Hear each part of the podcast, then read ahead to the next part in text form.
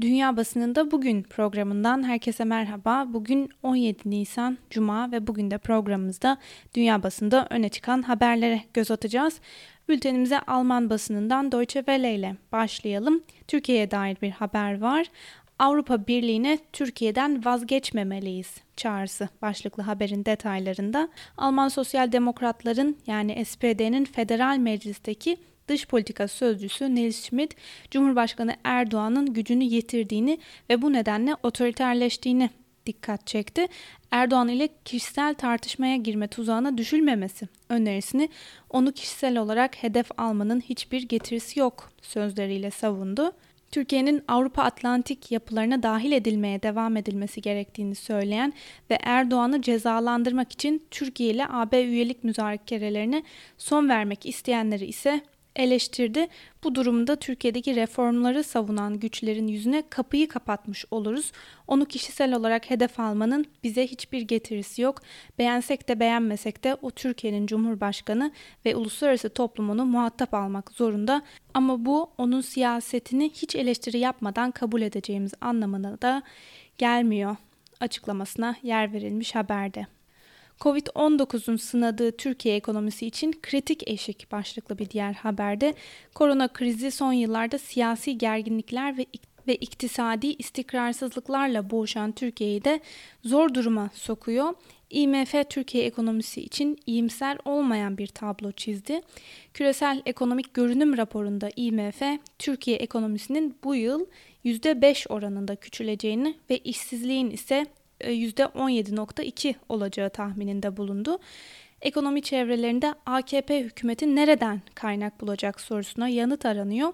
Hazine ve Maliye Bakanı Berat Albayrak ise bu hafta hiçbir uluslararası kurum ya da kuruluştan destek veya yardım talebinde bulunmadan bu süreci yönetiyoruz açıklamasını yapmıştı. Londra merkezli Blue Bay Asset Management stratejisti Timothy Ash, Albayrak'ın bu açıklamasını bu IMF'nin hızlı finansman aracı kapsamında bedavaya hiçbir koşula bağlanmaksızın alınabilecek 6 milyar dolar anlamına geldiği için çok aptalca gözüküyor diyerek eleştirdi. Türkiye için en kolay yol IMF'ye gitmektir. Erdoğan'ın bunu özellikle istemediğini ancak izlenen yolunda tehlikeli olduğunu savunan Eş, zaten faiz oranları yoluyla dövizi kontrol etmeye çabalıyorlar döviz kurunu savunmak için büyük oranda rezervleri kullanıyorlar ve aslında da çok fazla da rezervleri yok. Çok fazla döviz rezervi heba edecekler. Şimdiye kadar muhtemelen 30 milyar dolar harcadılar bile dedi. Türkiye'nin Amerikan Merkez Bankası Fed'in dolar sağlanması için bazı merkez bankalarıyla oluşturduğu swap hattına dahil olması için Trump, Erdoğan'ın S-400'lerden vazgeçilmesini ve Patriot alınmasını şart koşacaktır açıklamasında bulundu denilmiş haberde. Af örgütü korona ihlalleri konusunda uyardı başlıklı bir diğer haberde. Uluslararası Af örgütü bazı devletlerin hukukun üstünlüğünü, üstünlüğünü zayıflatmak, sansür uygulamak ve baskı kurmak için salgından faydalandığını belirtti. Bu yönde geçen sene başlayan bazı eğilimlerin kriz döneminde artış gösterdiği ve Polonya, Macaristan ve Türkiye'de temel hak ve özgürlüklerin kısıtlandığı vurgulandı. Özellikle Türkiye'deki af yasası konusunda da cezaevindeki gazeteci, insan hakları savunucusu ve muhaliflerin bu düzenlemenin dışında tutulmasını eleştirdi denilmiş haberde. Bültenimize Euronews'la devam edelim. Avrupa Birliği Covid-19 krizinden çıkmak için 3 aşamalı yol haritası açıkladı. E, başlıklı haberde Avrupa Komisyonu hayatın normale dönebilmesi için üye ülkelere önerilerde bulundu.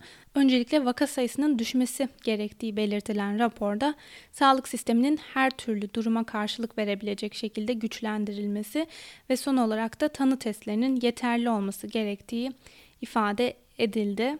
Öte yandan Avrupa Birliği Covid-19 ile mücadelede yardımda geç kaldığı için İtalya'dan ikinci kez özür diledi.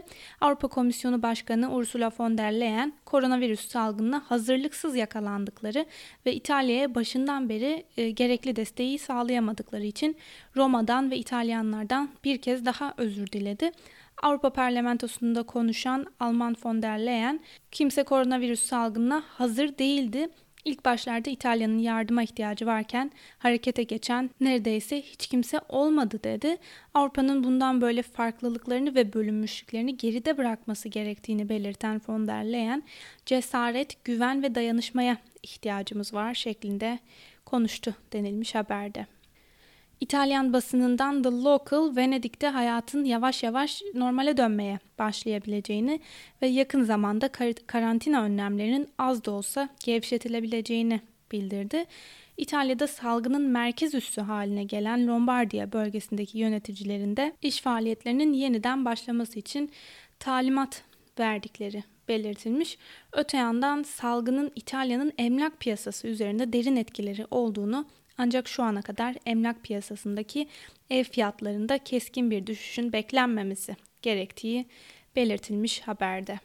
İspanyol basınından El Pay, hükümete salgın konusunda danışmanlık veren sağlık görevlilerin e, ülkede okulları Eylül ayına kadar kapalı tutulması gerektiğini söyledikleri belirtilmiş. Öte yandan genel kanının aksine yani sıcak havanın virüsün yayılımını azaltacak iddialarına karşı uzmanlar İspanya'da yaz aylarındaki sıcaklığın virüsün etkisini azaltacak kadar sıcak olmadığını savunuyor denilmiş haberde.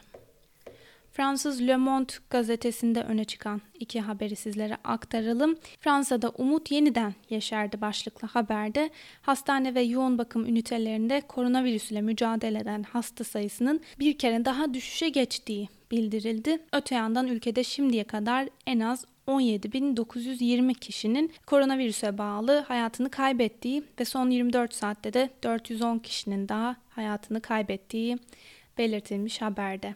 Çin'den bir haber var. Wuhan'da 1300 kişi daha öldü. Çin bilançosunu revize etti başlıklı bir haber var. Çin ekonomisi son 40 yılda ilk kez ilk çeyrekte bu kadar büyük bir düşüş yaşadı. Çin ekonomisi ilk çeyrekte son bir yıla oranla %6.8 oranında daraldı ve bunun da koronavirüsün etkisi olduğu açıklandı denilmiş haberde. Çin ekonomisine dair haberi gündemine taşıyan İngiliz The Guardian, Wuhan ölüm sayılarını %50 oranında arttırdı ve Çin ekonomisi rekor seviyede düşüş yaşadı başlıklı bir haber yayınladı. Wuhan'da daha önce Covid-19 kaynaklı 2579 kişinin hayatını kaybettiği bildirilmişti. E, bu hayatını kaybedenlere 1290 kişi daha eklenerek yaşamını yitirenlerin sayısı 3869 olarak revize edildi denilmiş haberde. Guardian'da yer alan sıradaki haberimiz İngiltere'den İngiltere'de sokağa çıkma kısıtlamaları Haziran'a kadar sürebilir başlıklı habere göre Dün koronavirüse dair son gelişmeler konusunda açıklamalar yapan İngiltere Dışişleri Bakanı Dominic Raab, ülkede karantina önlemlerinin Haziran'a kadar sürebileceğini söyledi.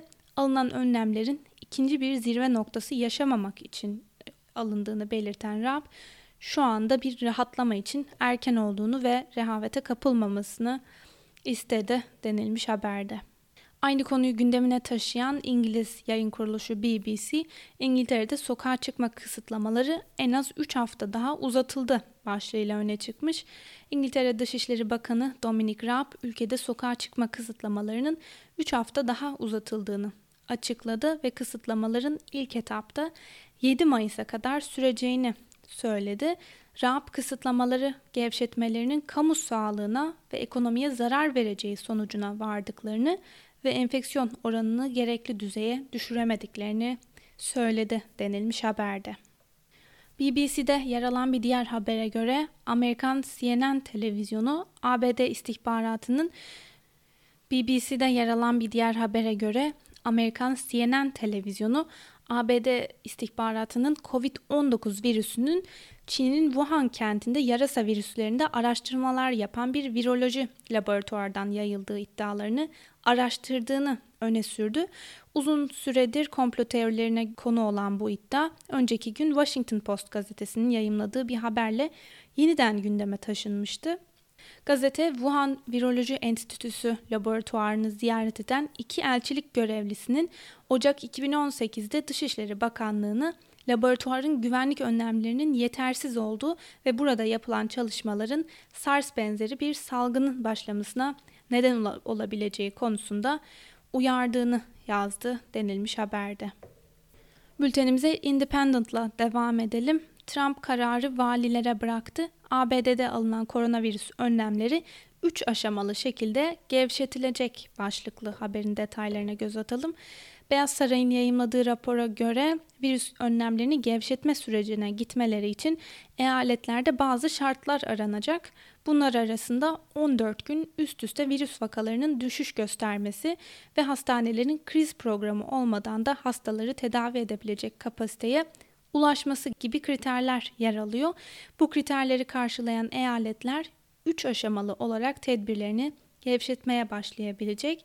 İlk aşamada mevcut tedbirlerin birçoğu devam ederken spor salonları, ibadethaneler, restoranlar ve sinema salonları gibi bazı mekanların sosyal mesafenin korunması şartıyla açılmasına izin verilecek. İkinci aşamada virüs vakalarında artış görülmeyen eyaletler zaruri olmayan seyahatlere izin verebilecek ve aynı zamanda okullar ve barlarda açılabilecek. İlk iki aşamada herhangi bir sorun yaşamayan eyaletler ise üçüncü aşamaya geçecek. Bu aşamada yine sosyal mesafe gözetilirken restoran ve barların müşteri kapasitesi artırılabilecek ve bakım evlerine ziyaretçi kabulü yapılacak denilmiş haberde. Independent'ta yer alan bir yorumla devam edelim. Madeleine Pelez'in salgında medyaya rol düşüyor paniği haberleştirmekle panik haberciliği bir değil başlıklı yazısının satır başlarını sizlere aktaralım. Son haftalarda Covid-19 pandemisinin haberleştirilmesinde doğal bir çatışmanın varlığını açıkça görüyorum. Olayları doğru biçimde haberleştirme gereğiyle bu tür haberlerin halkta gereksiz yere korkuları körüklemesini sağlama yönündeki etik yükümlülük arasındaki çatışma. Bu her zaman çözülmesi kolay bir çatışma değil. Ancak medya bu olayları haberleştirirken kullanacağı dili seçebilir. Gazeteciler okurlarının kaygılarına kulak vermeli ve işlerinin insanların iyiliği üzerindeki gerçek bir etkiye yol açabileceğini anlamalı. Okuyucu güveni gazeteciliğin temelinde her zamankinden daha fazla yer edinmeli. Şimdi sansasyonculuk zamanı değil, haberler yeterince sansasyonel. Medyanın bu krizdeki rolü yaşananları dürüstçe ve şeffafça aktarmak, iktidardakilerin kararlarını dikkatle incelemek ve onları gerektiğinde bundan sorumlu tutmak, küresel bir krizin ortasında özgür basının oynayacağı makul rol budur demiş yazısında. Amerika'nın sesinde yer alan bir haberle devam edelim. Trump'ın G7 toplantısında gündemi Dünya Sağlık Örgütü ve ekonomi başlıklı haberde Başkan Donald Trump G7 ülkelerinin liderleriyle video konferans yöntemiyle yapılan toplantıya başkanlık etti. Liderlerin 16 Mart'ta yapılan toplantıdan bu yana koronavirüs salgınıyla ortak mücadele kapsamında eşgüdümlü çabaları gözden geçirdiği, sağlık, güvenlik ve refahın yeniden tesisi için atılacak adımları görüştüğü belirtildi. Beyaz Saray'dan yapılan açıklamaya göre G7 liderleri korona salgınının yol açtığı sağlık kriziyle ve bu krizin neden olduğu insani ve ekonomik felaketle dünya çapında güçlü ve eşgüdümlü şekilde mücadelenin sağlanması güçlü ve sürdürülebilir toparlanmanın başlatılması için gereken her önlemi alma konusunda kararlılıklarını dile getirdi denilmiş haberde. Bloomberg'de ABD'ye dair bir haber var. Habere göre Uluslararası Kredi Derecelendirme Kuruluşu Standard Poor's yeni tip koronavirüs salgınının etkisiyle daha önce %1.3 küçülmesi beklenen ABD ekonomisinin bu yıl %5.3 oranında daralacağını öngördü. Öte yandan küresel bazda dolara olan güçlü taleple TL üzerindeki satış baskısı devam ediyor. Dolar TL 6.90 üzerindeki seyrini sürdürürken Euro TL ise 7.53 civarında denmiş haberde. Ve son olarak Rus basından Moscow Times Rusya'daki son duruma dair bir haber paylaşmış. Şimdiye kadar dünyada koronavirüse bağlı olarak 145 bin kişinin hayatını kaybettiği belirtilmiş. Rusya virüsün ülke içindeki yayılımını önlemek için önlem alsa da şimdiye kadar 27.938 vaka tespit edildi ve 232 kişi de hayatını kaybetti. 12 milyon kişinin yaşadığı ülkenin başkenti Moskova virüsün ülkedeki merkez üssü haline geldi. Tespit edilen 27.938 vakanın 12 bini Moskova'da denilmiş haberde. Sevgili Özgürüz Radyo dinleyicileri, bu haberle birlikte bugünkü bültenimizin de sonuna geldik. Haftaya pazartesi günü aynı saatte görüşmek dileğiyle. Şimdilik hoşçakalın.